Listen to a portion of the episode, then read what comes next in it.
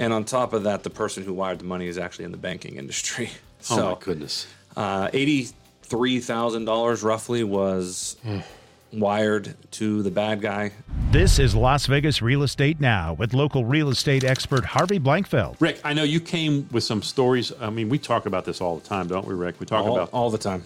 I mean, it- honestly, it's it's such an important, critical topic. But wire fraud is so so prevalent right now in our society, and so and, and so prevalent in real estate. And I know you had some issues come up. Let's let's talk about that. What we're talking about is when somebody is intentionally giving you false information so that you will wire money to them. And and how it works there's a there's a bunch of different ways that they do it, but at the end of the day it all boils down to one thing. They're intercepting communication and inserting themselves into the transaction as a false agent, a false title person or escrow person. The most recent situation happened where the agent's email was duplicated. There was a, a name change. And not only was the agent's email duplicated, this was a good one. They took a chain of emails that was from back and forth from title. Wow.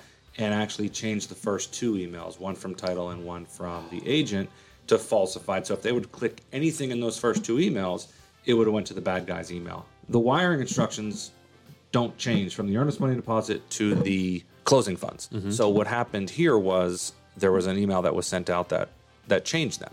During that whole time in that process, there was no communication from the agent until it was time to close.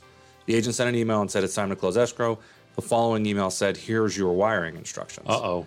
Okay, so that was the, the issue. But the client had already signed their documents and were handed wiring instructions at that time. And looking at the wiring instructions that, that they were given, a bunch of red flags just on that. The, the account name was in a person's name, wasn't even in our name. Oh my goodness. Um, It was a, a small bank in a, another city that okay. no one's even heard of. Right. And on top of that, the person who wired the money is actually in the banking industry. Oh my goodness. uh, eighty-three thousand dollars roughly was wired to the bad guy. So we have protocols that we follow. Um, the first thing is we have to call Metro. We have a direct line to Metro uh, investigation. So we call them. We have a contact person that uh, Okay. we get a hold of, and they start the process. We tell the client who wired the money to call their bank. We go as far as telling the client to call the bank they wired the money to. Right. And not that anything's going to happen, but tell that bank that that account number is received a wire. Tell them the amount that it received and it's fraudulent. Right. And that you're requesting that money be frozen because it's fraud. Right. They may not do it, but at least you have you're on record saying Right. that, that Right. you did. Um, so that, that's basically what happens. And sometimes they're successful in getting the money back. Sometimes they're not.